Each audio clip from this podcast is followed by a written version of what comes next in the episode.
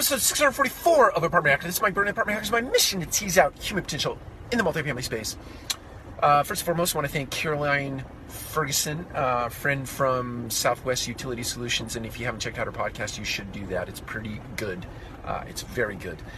Um, so today I wanted to talk about high standards. And by way of a story, I worked for Mills Properties, uh, an organization based in St. Louis, Missouri, and Kirk Mills is the president, uh, CEO of the organization. And Kirk Mills is a perfectionist. Um, I think he would tell you, uh, if he were sitting right here next to me, that he is a, an absolute perfectionist.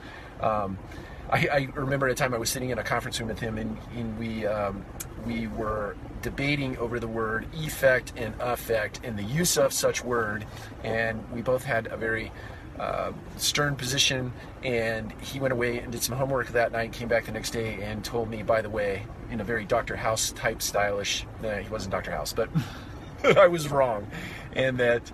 Uh, it was in fact his use of effect or effect or the use of that word in the particular subject that we were talking about. Anyway, Kirk had a high standard.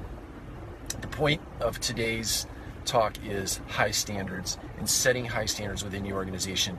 Um, Kirk was very famous for, uh, I call it the red pen, whether it be budget documents or narrative documents or any piece of work that went out of his shop had to be of high value and of high accuracy and beyond uh, excellent. If there is such a word for beyond excellent, Kirk had a very, very high standard for the work that was produced at Mills Properties. And um, I would tell you, living in that type of environment was very frustrating. It was incredibly frustrating at times, especially for a guy like me who is ship it and iterate, right?